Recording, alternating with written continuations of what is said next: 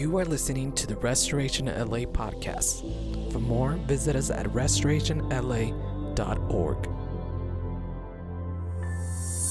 We are in a series called Core Values. Can you say core values? And so, core values are values that we carry as a local church. And we, we believe, first and foremost, Scripture sets all of the values that we stand on in the life of Restoration Los Angeles. So none of these are are outside of the parameters of scripture. I want you to know this. You're also not going to see any of these posted on a wall. You're not going to see any of these posted on a website. These are values that we carry and we hold as a people and we live out as a people of God within our local church and beyond. Can you say amen to that? So why values and not principles or laws? And we believe in the new covenant that Jesus has given us the ability not to live by the letter of the law, but by the spirit of the law, the spirit of the word of God that we stand on and we walk in grace and allow Jesus to continue to sanctify us as saints as we become more and more like Jesus because that is the goal. Amen. Because yes, is your goal to be like Jesus. That word Christian that we use very often is to be Christ-like. And so when you tell someone, Hey, I'm a Christian, uh, in, in literal terms, you would be saying, Hey, I'm like Jesus. I know that's a little scarier thing to say in today's world, uh, but that is exactly what we're saying. So, um, last week, Gavin did an amazing job. How many of you think Gavin did an awesome job? Um, along with Jen and Jordan and Ezekiel, uh, Vanessa and I weren't here. We were up in Placerville ministering with Westside Church International and just being a part of what the Lord is doing up there. And uh, Joseph and Emily Moore are doing an amazing job leading the church that Stephen Terry Barr used to lead. If you remember our friend Stephen Terry Barr, Joseph and Emily now lead the church and with their eldership team, they are doing an amazing job. It's a privilege to be up there with them. Um, they are coming off the heels of a massive fire that just ran through their entire region up there. A lot of the church was displaced and they had to be evacuated. And so we kind of came in on the heels of that but we are thankful that Jesus is doing amazing things with them. So uh, continue to pray for Westside Church International as they are in partnership with us. Um, also, pro- probably towards the end, I'm going to ask um, Linton and Sarah to come up and give a report. They, they did another um, kind of scouting trip out to Huntsville, Alabama, where they'll be planting a church in January. So I'm going to have them come up after. So they were gone this past week too. Um, anyways, that's why I was gone. So I was watching online. Um, thank Jesus for our online stream. Um, but one of the most significant things that Gavin said was, you cannot outrun discipleship. You cannot outrun discipleship. And I, I, wanted to touch on that just a bit before we get into our next value, because I think that we can, as, a, as such an educated culture, we can learn and know so much in this age. We are in the information age. At the, at the, at the keystroke of your computer or, or, your, or your uh, electronic device, you can find out anything about anything. We have more access to knowledge and the things of God than ever before. You can, if you wanted to hear a pastor in another nation, you can hear him at the click of a button. You can download commentaries on scripture and just learn and absorb. I mean, just tremendous amount of wisdom, which I think is an amazing thing, right? But in that, are we actually becoming more like Jesus because of those things? Or are we outthinking our way out of being true followers of Jesus because we know, right? How many of you like those people who know everything? Oh, I know. Every, every older generation kind of dislikes that about the next coming generation because why? Because they think they know everything right? So parents, oh, my kids think they know everything. And grandparents said that about their kids. And now, you know, my older kids, you know, say that about my younger kids. It, it's just, it's just the younger ones coming. We, they think, and, and it's just like, man, it's annoying. Can you imagine King Jesus seated in heaven with us, these brilliant created beings who can learn and, and have this head knowledge of who he is. And discipleship is so much more than knowing things. Discipleship is so much more than knowledge. We, we can memorize scripture. You know that there's people who memorize scripture just so they can contend with the people of God about the things that they know. The Bible also says that demons know who God is, but they do not worship Jesus. Knowing and discipleship are two very different things. And so I pray that our endeavor to be disciples of Jesus is not a, is not a pursuit of knowledge. It's a pursuit of Him. It's a pursuit of Him. It's a pursuit of who He is. It's this relationship that we are growing into. We are in this place, but this is not where God wants to leave us. How many of you believe that? Uh, tell someone that God is not done with you, next, done, done with you yet. He's not done with you yet. You have a long way to go. I want to read this verse before we get into our next value. Philippians chapter 3, verse 12 through 15 reads like this. This is the apostle Paul reading to the, uh, writing to the church in Philippi. And he says this, I don't mean to say that I have already achieved these things or that I have already reached perfection. So as an apostle of God, he is telling those he is writing to, listen, I'm not telling you this because I've perfected all of this. And I'm not telling you this because I've already have this mastered. Listen to this. But I press on. Can you say press on? I press on to, prevent, to possess that perfection which Christ Jesus first possessed me. I press on there's a lot of P's in this, in this verse. I press on to possess that perfection for which Christ Jesus first possessed me. It's like a haiku or something. Jeez. I press on to possess that which Jesus, Jesus got a hold of you for a reason. Jesus took possession of your life for a reason. And during the process of this possession, we are being perfected. Listen to me, friends, in Christ Jesus. You're not being perfected in, on your own. You're not being perfected because you can read the Bible back and forth, left and right, although that's a good thing. You are being perfected because of who he is, right?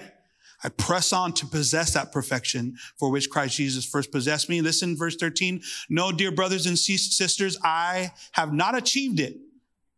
It's Apostle Paul saying, I haven't arrived yet, but I focus on this one thing. Can you say one thing? One thing. I love one things. I can do one thing.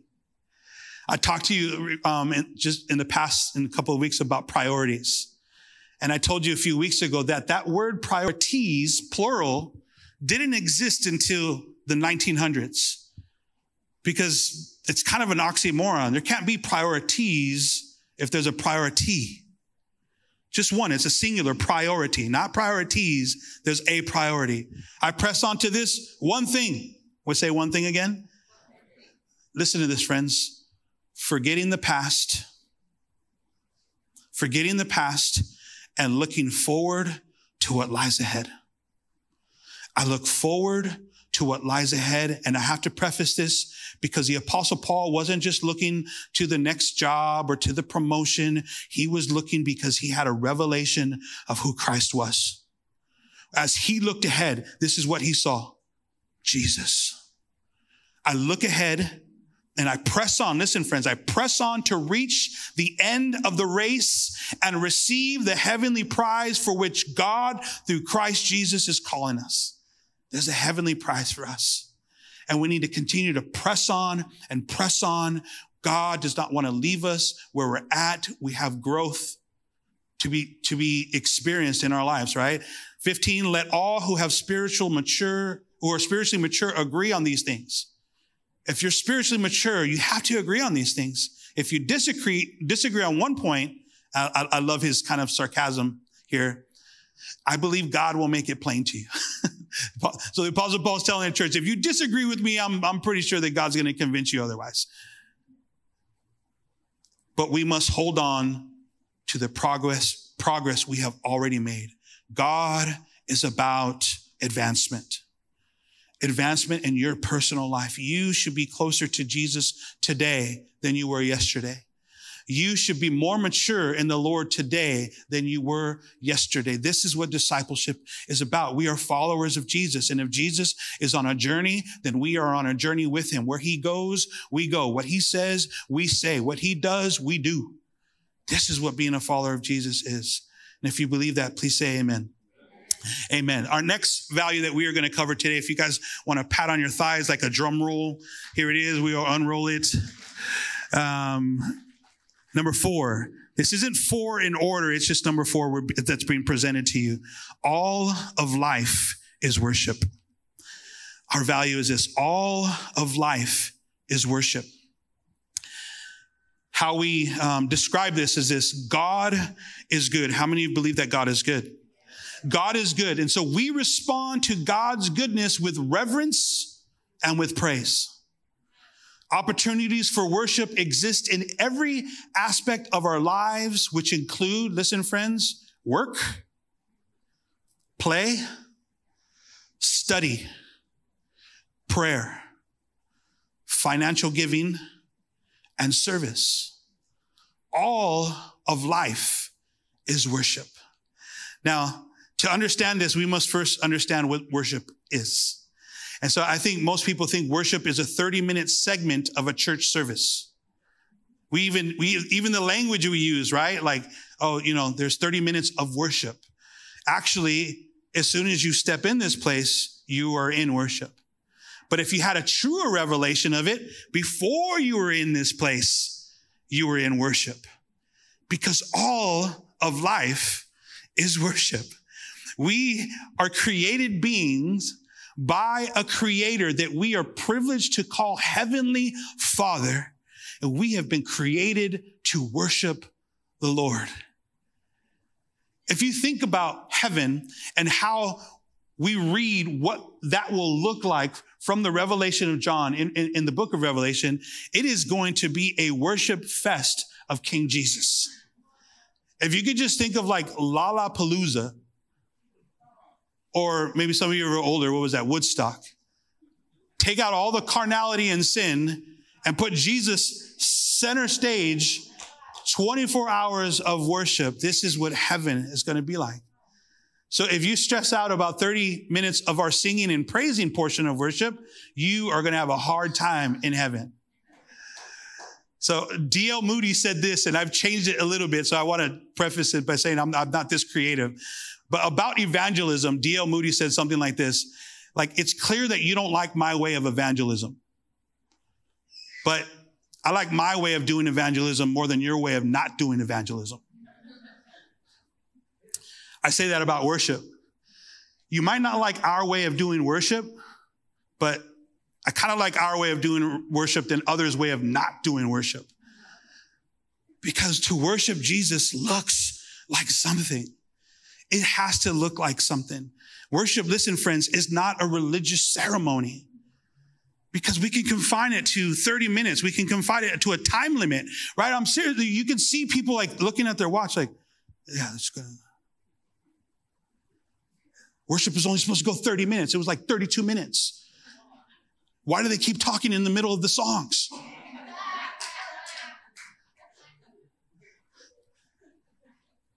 There's a comedian. Don't don't. I won't tell you his name because I don't want you to look him up because I'll be I'll be in trouble. But there's a there's a comedian and, and he's just like, man, I, I love my kind of church because it's three songs and we're out of here. He's like, I hate going to the ethnic church because the ethnic church is like you're there all day. Like it's like people are singing and there's a step team. He's like, it's like a it's like a talent show. It is not a talent show. We are not displaying our talents. We are offering ourselves as a living instrument of worship to the King of Kings and the Lord of Lords. Worship, listen, friends, is a relational response. It's a relational response to a holy God, to a loving God, to a brilliant creator, and a loving father. This is what worship is. And that cannot be confined to 30 minutes of the music segment of our Sunday services. Worship is a lifestyle.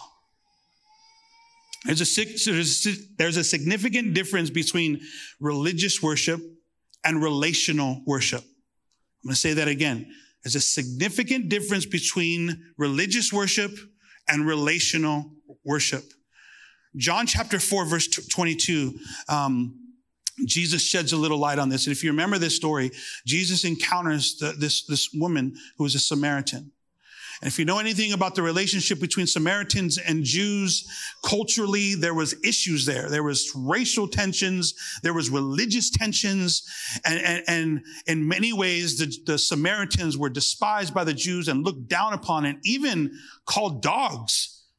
There was, there was serious religious, like, separation between these two people groups. And so Jesus has this encounter with this woman and, and he, he begins to invite her into this relational worship understanding. So he says this to the woman, you Samaritans know very little, listen friends, about the one you worship. You know very little about the one you worship. While we Jews know all about him, for salvation comes through the Jews. And Jesus was letting her know it's not a what and a where, it's a who. It's a who we worship. So you can know how to worship. You can know how to sing songs. You can know how to play a piano. You can know how to clap on beat, which some of you need to practice a lot, right? You can know how to do worship. But the question is, do you know who you worship? There's a relational connection in the who. The ESV would say this worship, you worship what you um, do not know. You worship what you do not know. Can you imagine that? Can you imagine worshiping what you do not know? We see this um, when, when, the Apostle Paul was doing ministry, uh, his some of his missionary work, and there was this this city that he walked into, and they worshipped an unknown God. They just worshiped this thing that they didn't know. it's amazing to think that intelligent, created beings could begin to worship something that they don't know. And what I loved about the Apostle Paul is he used that actually to bring Jesus' message to them, to bring the gospel. He said, Let me tell you about this own, unknown God. He has a name. His name is Jesus. It's Jesus. We don't worship a what or a thing. We worship Jesus. Worship is not about what, worship is about who. Here at Restoration LA, I can't testify for every local church on the planet, but I would like to believe that every local church that says Jesus is Lord would always make Jesus the center focus of our worship. The center focus of our worship. Not just the music portion of our service, the center focus of all of our worship. The music is important. Even the songs we sing are important. There's good Christian songs out there that I am telling you right now that we will not sing in the life of this church. Not that they're bad songs, they're great songs. You listen to the radio, I'm probably singing them because I like the songs too. But if they're not centered around Jesus, I don't want to sing them here. Because it's about Jesus. We can go into churches and the churches are singing about themselves. It's all about me, what Jesus did for me and me and me. And that becomes a self-centered worship. Worship is not about us. It's about him. Are you with me? You might be thinking, hey, didn't we already cover this in, in our first value of, of Jesus centered? And I'm going to tell you, yes, we did. But I want to tell you this again. I want to remind you that every one of our values as a church is going to center around Jesus. And so this value of all life is worship is centered around Jesus. The value that Gavin um, shared with us last week is because our life is centered around Jesus. We are being discipled and growing to be more like Jesus. It's not about personal growth and about me and a better me and being my best self and living my best life. It's living a life for Jesus. Are you all right with that? So listen, in religion, you have two theological constructs. I'm going to say these two words. Number one is orthodoxy. Can you say orthodoxy? Right? And orthodoxy in, a broken down way means this right or correct belief. So orthodoxy is important because you have to have right and correct belief systems, right? Because if you don't have the right belief system, then how are you going to actually do the things that you believe, right? So that's what orthodoxy means. And so when you even see, like, there's the Orthodox Church, right? Um, Eastern Orthodox, Western Orthodox. And it, it, what they're saying is, hey, we, we have a theological construct that we believe is correct through scripture. Um, this is how you follow God, right? Or how you, how you are worshipers of God. So there's orthodoxy, but then there's, there's also orthopraxy, or sometimes the word is interchanged. So it can be P-R-A-X-I-S, so orthopraxis or orthopraxy. And what that means is not just right belief, or correct belief. But listen, friends, it means this right or correct practice. So it's not just belief, it's right or correct practice of what you believe. And that word in the Greek, we see it in the New Testament, it's, it's akuo. And that, and that means when you be, that, that verse that says, don't just be hearers of the word, but doers of the word. How many of you know that verse? It, it, that word there is akuo. That means you listen with the intent to act on what you have heard. So not only do I want to have the right belief, but I want to have the right practice of what I believe. So we're not just hearers, but we're actually doers, right? Get it done. Here we go. Um, so listen, I am going to reference Wikipedia, and I want to just preface this by saying I don't always think that Wikipedia is a great reference tool. But just for a definition, I think this, this really could help us understand the difference between orthodoxy and orthopraxy. While orthodoxies make use of codified beliefs, you think of this like a code, right? Categorized code of belief. Orthodoxy helps us categorize these codes of what we believe, right? You put this construct of beliefs in our lives so that we know what we believe, and that's a good thing. But then you form creeds right? And so these creeds, I mean, even, even this, this series that we're, we're in, a, core values, that can seem a bit of a creed, right? It's, it's right it's a right belief system. This is what we value. This is what we believe.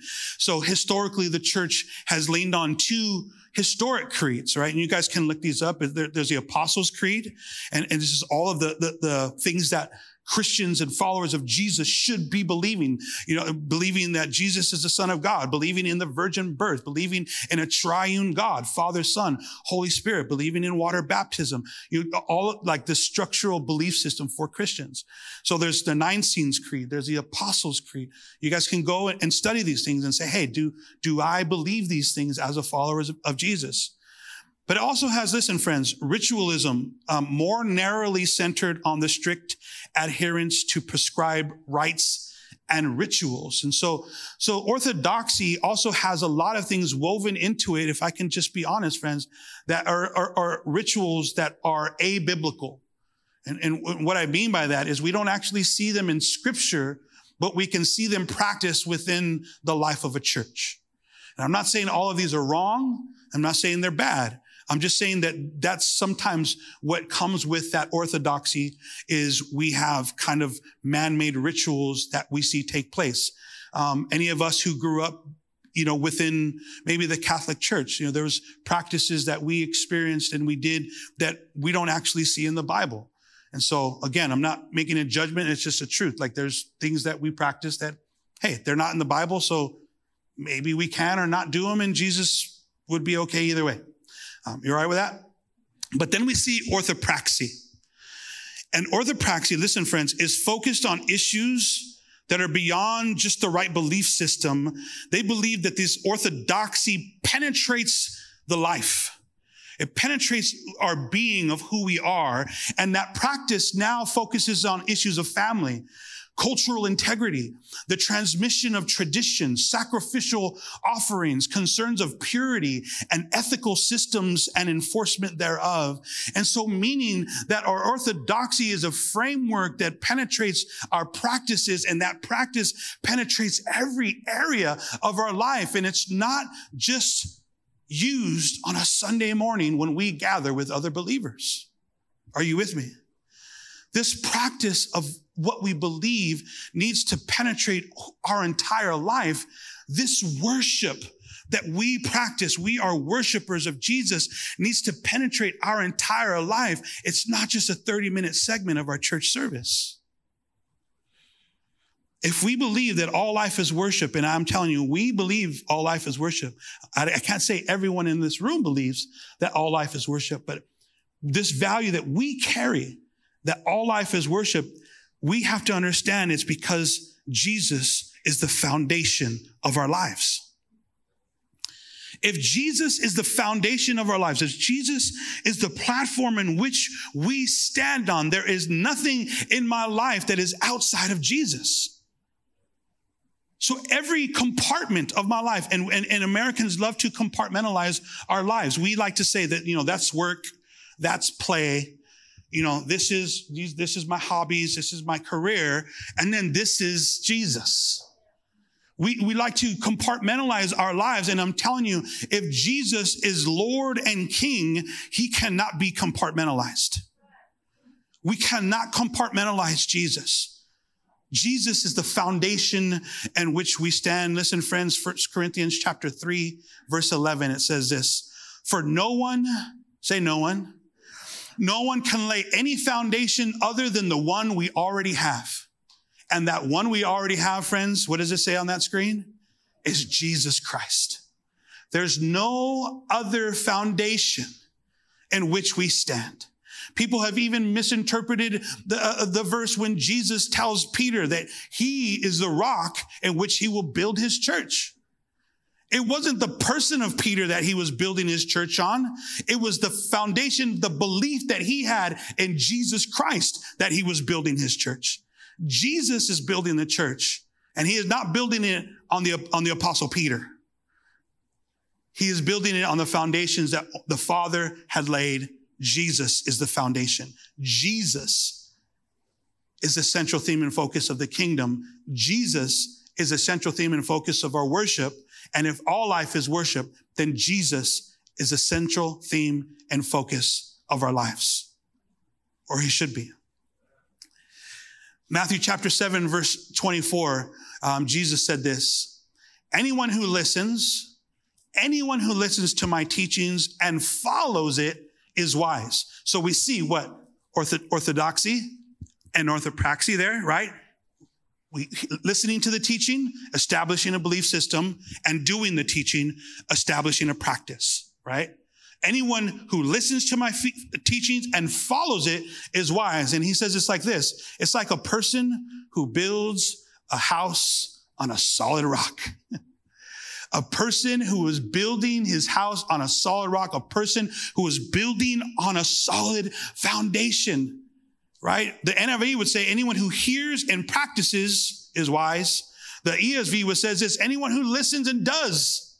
If you hear it and do it, you are, you are wise and you are actually showing that your foundation is Jesus. Your foundation is Jesus. So what is the right practice of worship. If we're saying orthodoxy, what, what is the right practice of worship? And, and I shared this during our worship time as we were singing. Jesus said this also to the lady who, the Samaritan. He says this, for God is spirit. Can you say that with me? God is spirit. So those who worship him must worship him, listen friends, in spirit and in truth. You must worship Jesus in spirit and in truth. How many of you have ever seen someone lip sync?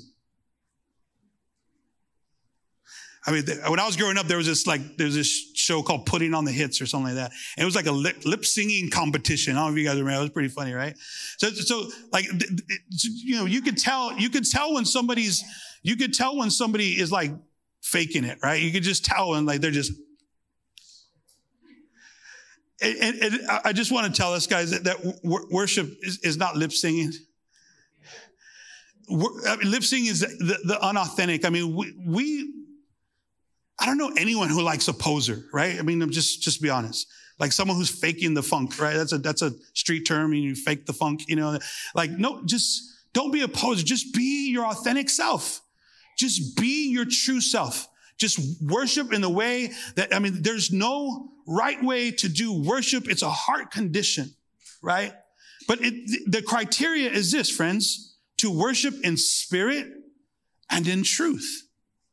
And that word truth, we often, often see it's tied to this understanding, right, of the word right? Word and spirit, this balanced walk with Jesus. And there's these, there's these theological debates about the word and the spirit and how the word and the spirit do the dance. And so many churches just lean on the word of God and they lack the things of the spirit of God. And then there's some churches that just only want the things of the spirit of God because they then they're, then they're not living in the confines of the word of God. It, listen, friends, my friend Tyron Daniel likes to say this.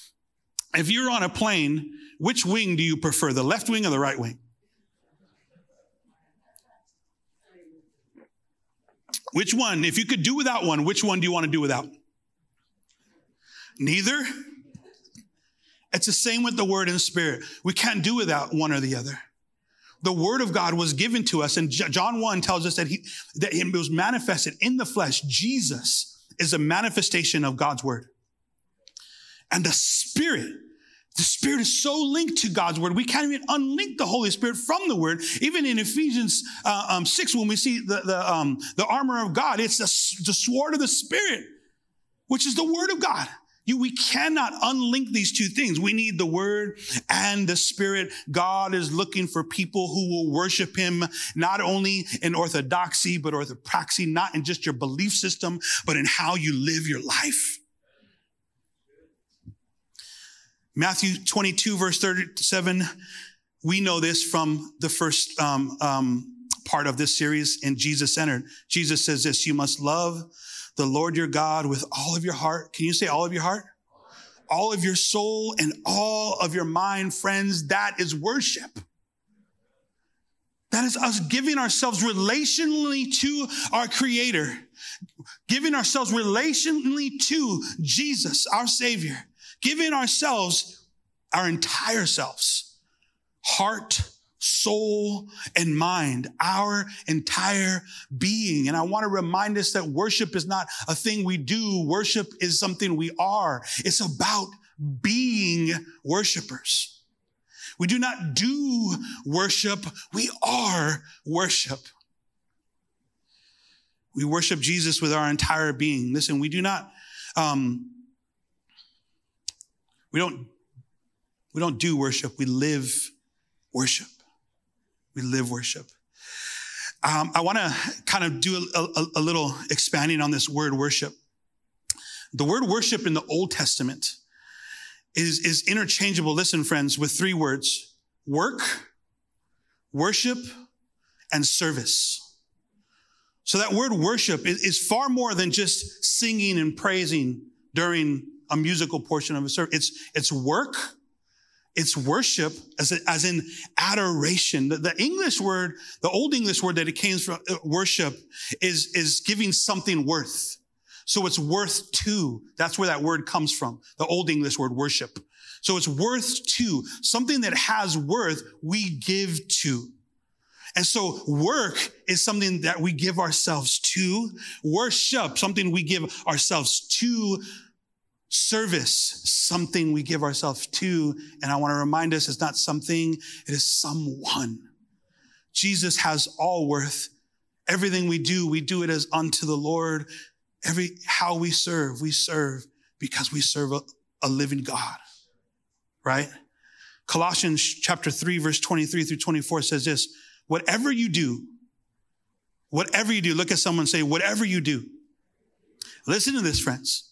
Understanding that work, service, and worship, all interchangeable. Listen to this, friends. Work heartily. Or you can even say worship heartily. As for the Lord and not for men. We do it as for the Lord and not for men. Listen, knowing that from the Lord you will receive the inheritance as your reward. reward. Listen, friends, you are serving the Lord Christ. Everything you do, say everything you do. Everything you do, worship heartily, work heartily. This is our giving ourselves to, right? And so when we, when we think of this thing, all life is worship.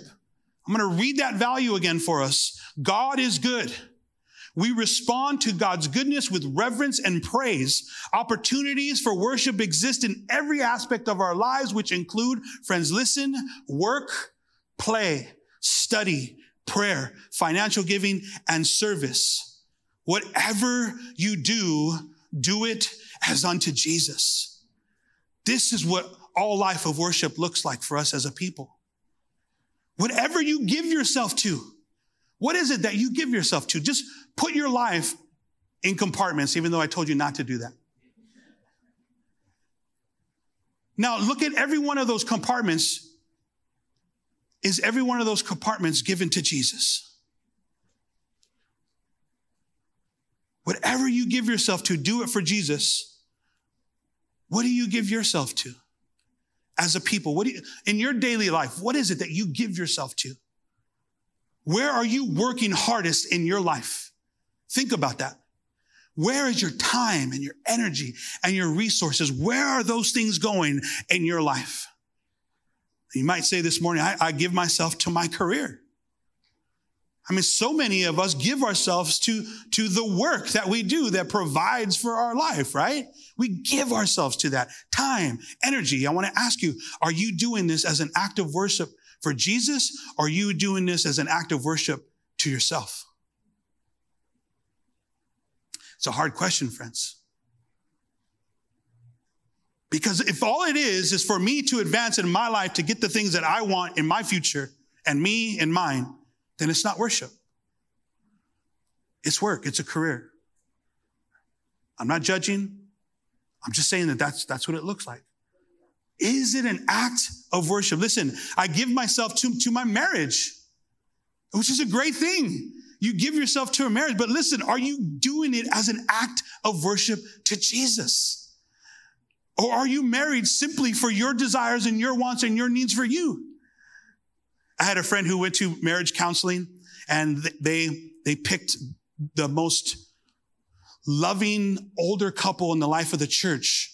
I mean, just shepherds through and through to do their marriage counseling because they're like, oh, they're just going to love us. They've been married for so long and we want a marriage that looks like theirs. And we, we, are going to do marriage counseling with them. And so, you know, they sat them down to do marriage counseling and, and this older fatherly gentleman sits them down and he starts like this. You're getting married because you're selfish and you're getting married because you're selfish. You want what you want from her and you want what you want from him. And it's not about that. We give ourselves to marriage and we're just trying to get what we want out of it. And so it's not an act of worship. It's an act for me. And, and I'm, I'm preaching to myself, friends. Listen to this. We give ourselves to our children. Oh, we can worship our kids. We can worship our children. Friends, our children were never meant to be worshiped. If we, are we raising our kids as an act of worship to Jesus? Are we raising our children for ourselves? Think about that. You might even say, Hey, I give myself to the church. And that's awesome. But are you doing it as an act of Jesus to worship, or are you doing it as an act to be recognized amongst your, your Christian peers? And promotion and whatever else that looks like in the life of the church. And I'm telling you, it's all ungodly. This thing of comparison that sneaks into the church, brothers and sisters in Christ comparing themselves to other brothers and sisters in Christ and all of that, you know, wrestling towards the front and everyone, yeah, it's, it's disgusting. It's no longer an act of worship because it's about us. It's about me, my, you hear people, my call and my gifting and my ministry, my church. Think about that. It's not our church. It's not my ministry. It's not my call because it was all given to us by a loving father. It's his church. He does the calling. We're his servants. So it's his ministry. Even how we, I mean, even the verbiage we use, friends, we have to understand that in all life is worship, it's not about us. It's about Jesus. You could say, Hey, I give myself to my finances. And yes, friends, I'm touching these hot buttons on purpose because these are the things our lives revolve around. Our, our, lives revolve around our careers. Our lives revolve around our marriages. Our lives revolve around our finances. Our lives revolve around our kids. And I'm telling you, our life is not meant to revolve around those things. It's meant to revolve around Jesus because he is the central theme and focus of our worship. And so if all life is worship, then we have to take every compartment of our life and put it within the confines of who Jesus is. And it simplifies everything, friends.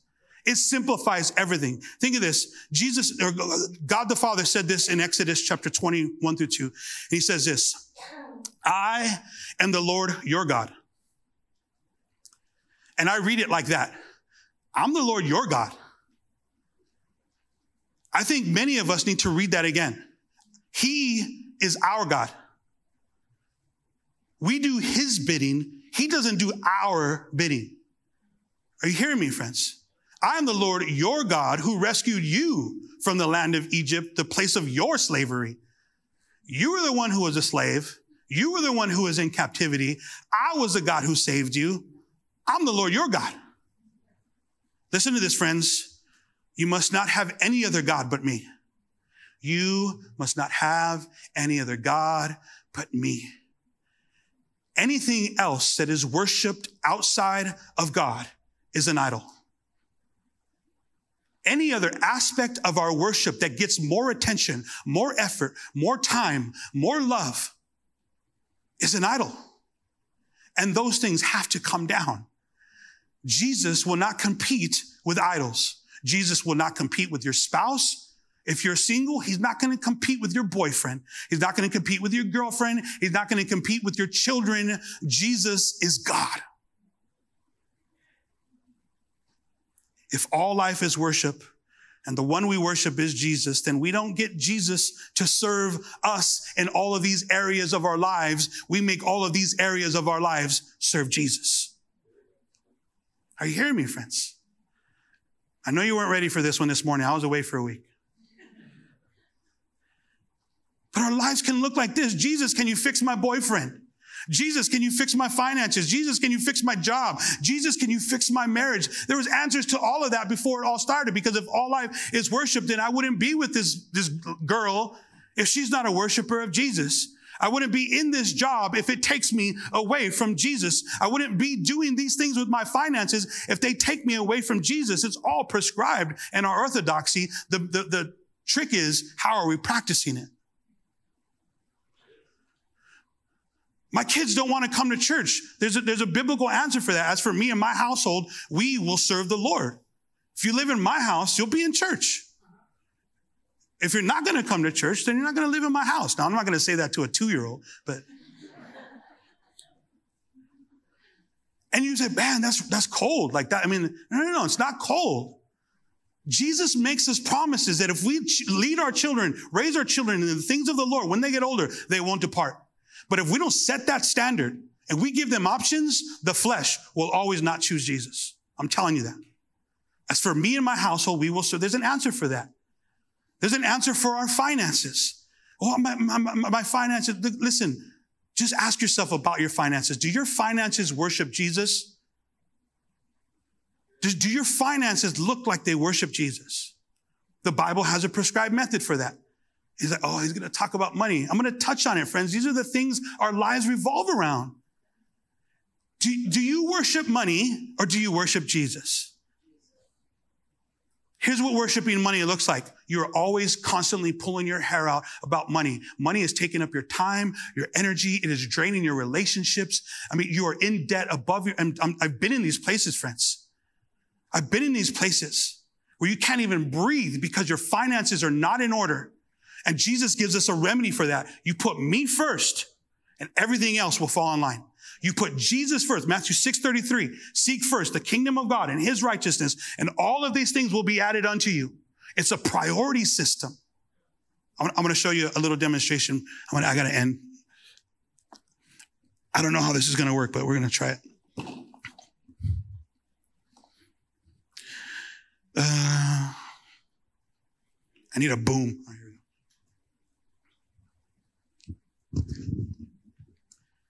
Brett helped me make these cool things. So, your life starts like this, right? This is you. Okay? And then you, my husband, right here. All right, here we go.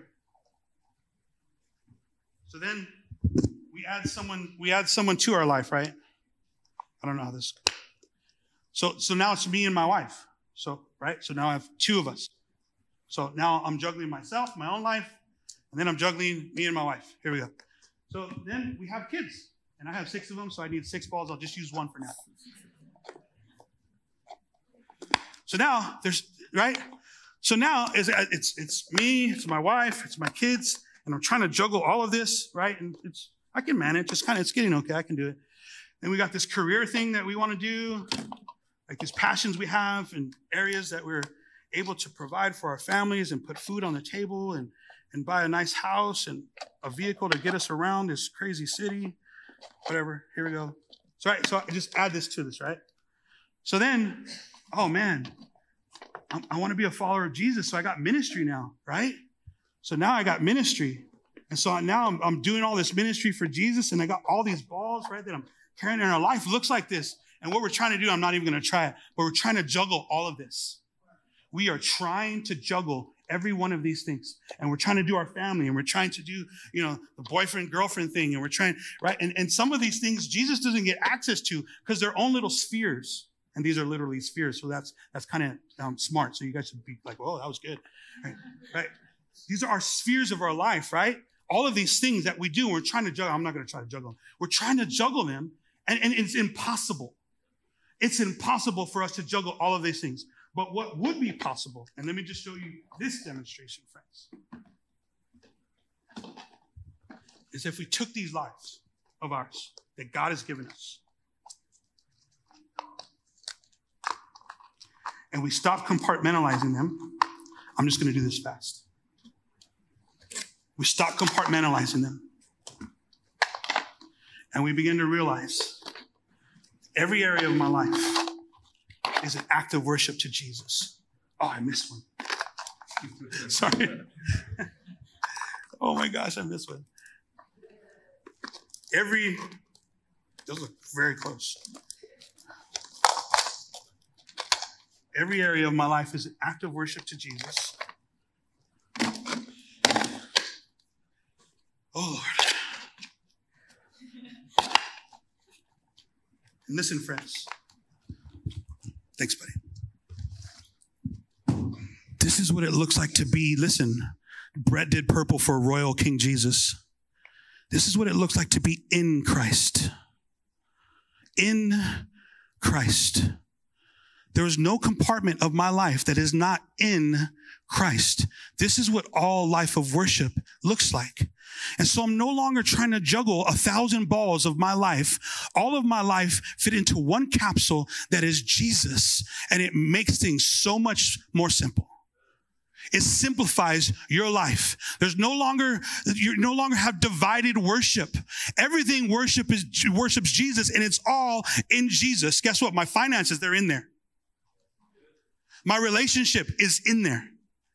My marriage is in there. My career is in there.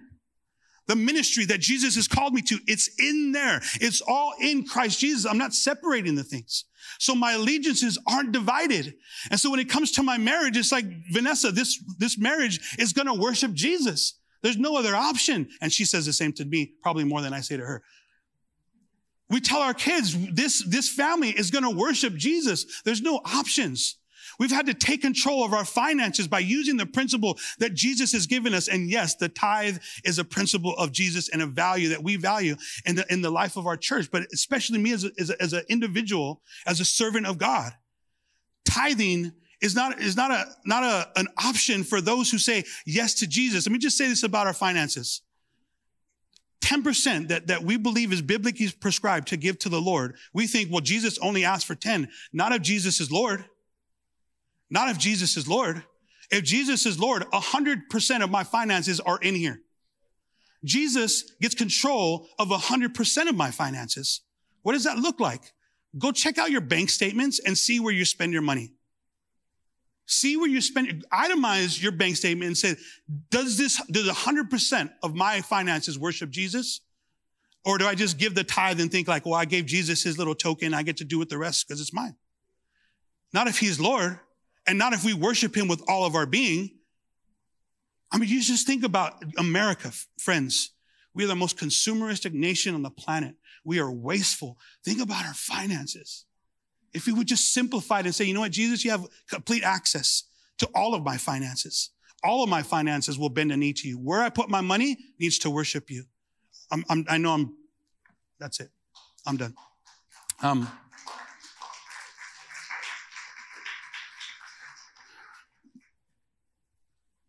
all life is worship.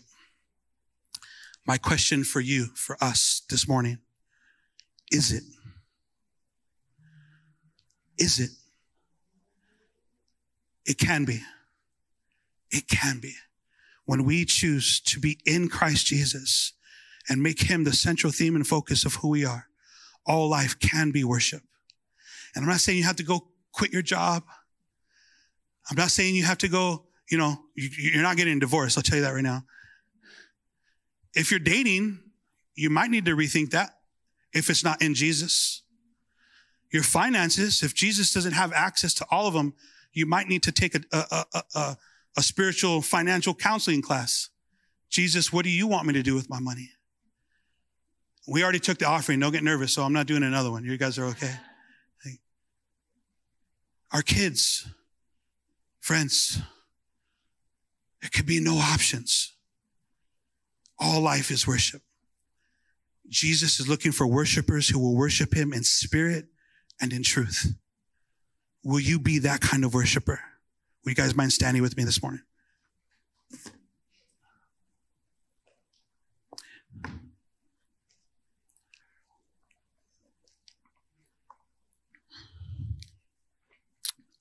Jesus, we love you.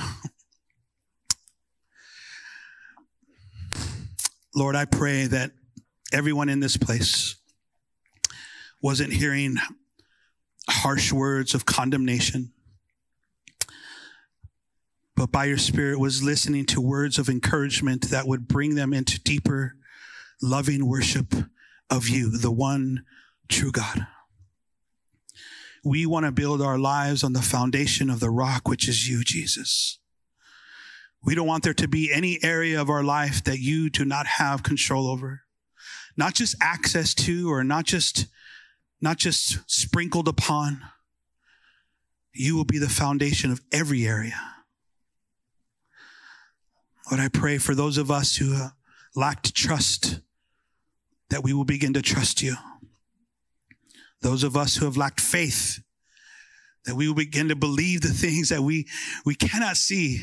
We'd have faith for our marriages in this way. We'd have faith for our children again in this way. We would have faith for careers and, and, and, and just wonderful opportunities to worship you in so many different areas while we are in existence on this planet.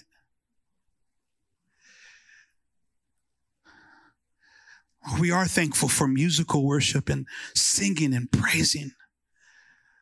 But Lord, I pray for a more heavenly revelation of what true worship is.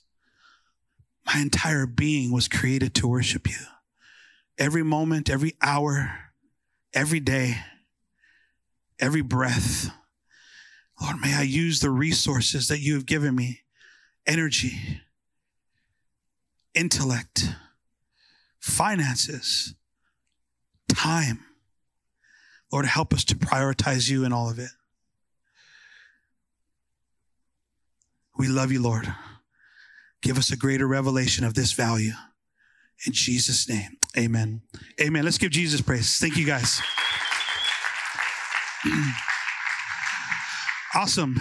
Hey, we are going to be eating right now. So, uh, whatever you need to do to get ready and get sorted, we're going to get started in about 26 minutes. There's coffee and stuff like out there. Visitors, thank you for being with us. Let's give them a big hand again. Uh, we will, we will see you guys soon. Um, I hope to see you outside. So we're going to be eating and sharing a meal. Um, don't go if if you can. Please stay and let's just enjoy our day together. Amen. I'll see you guys soon.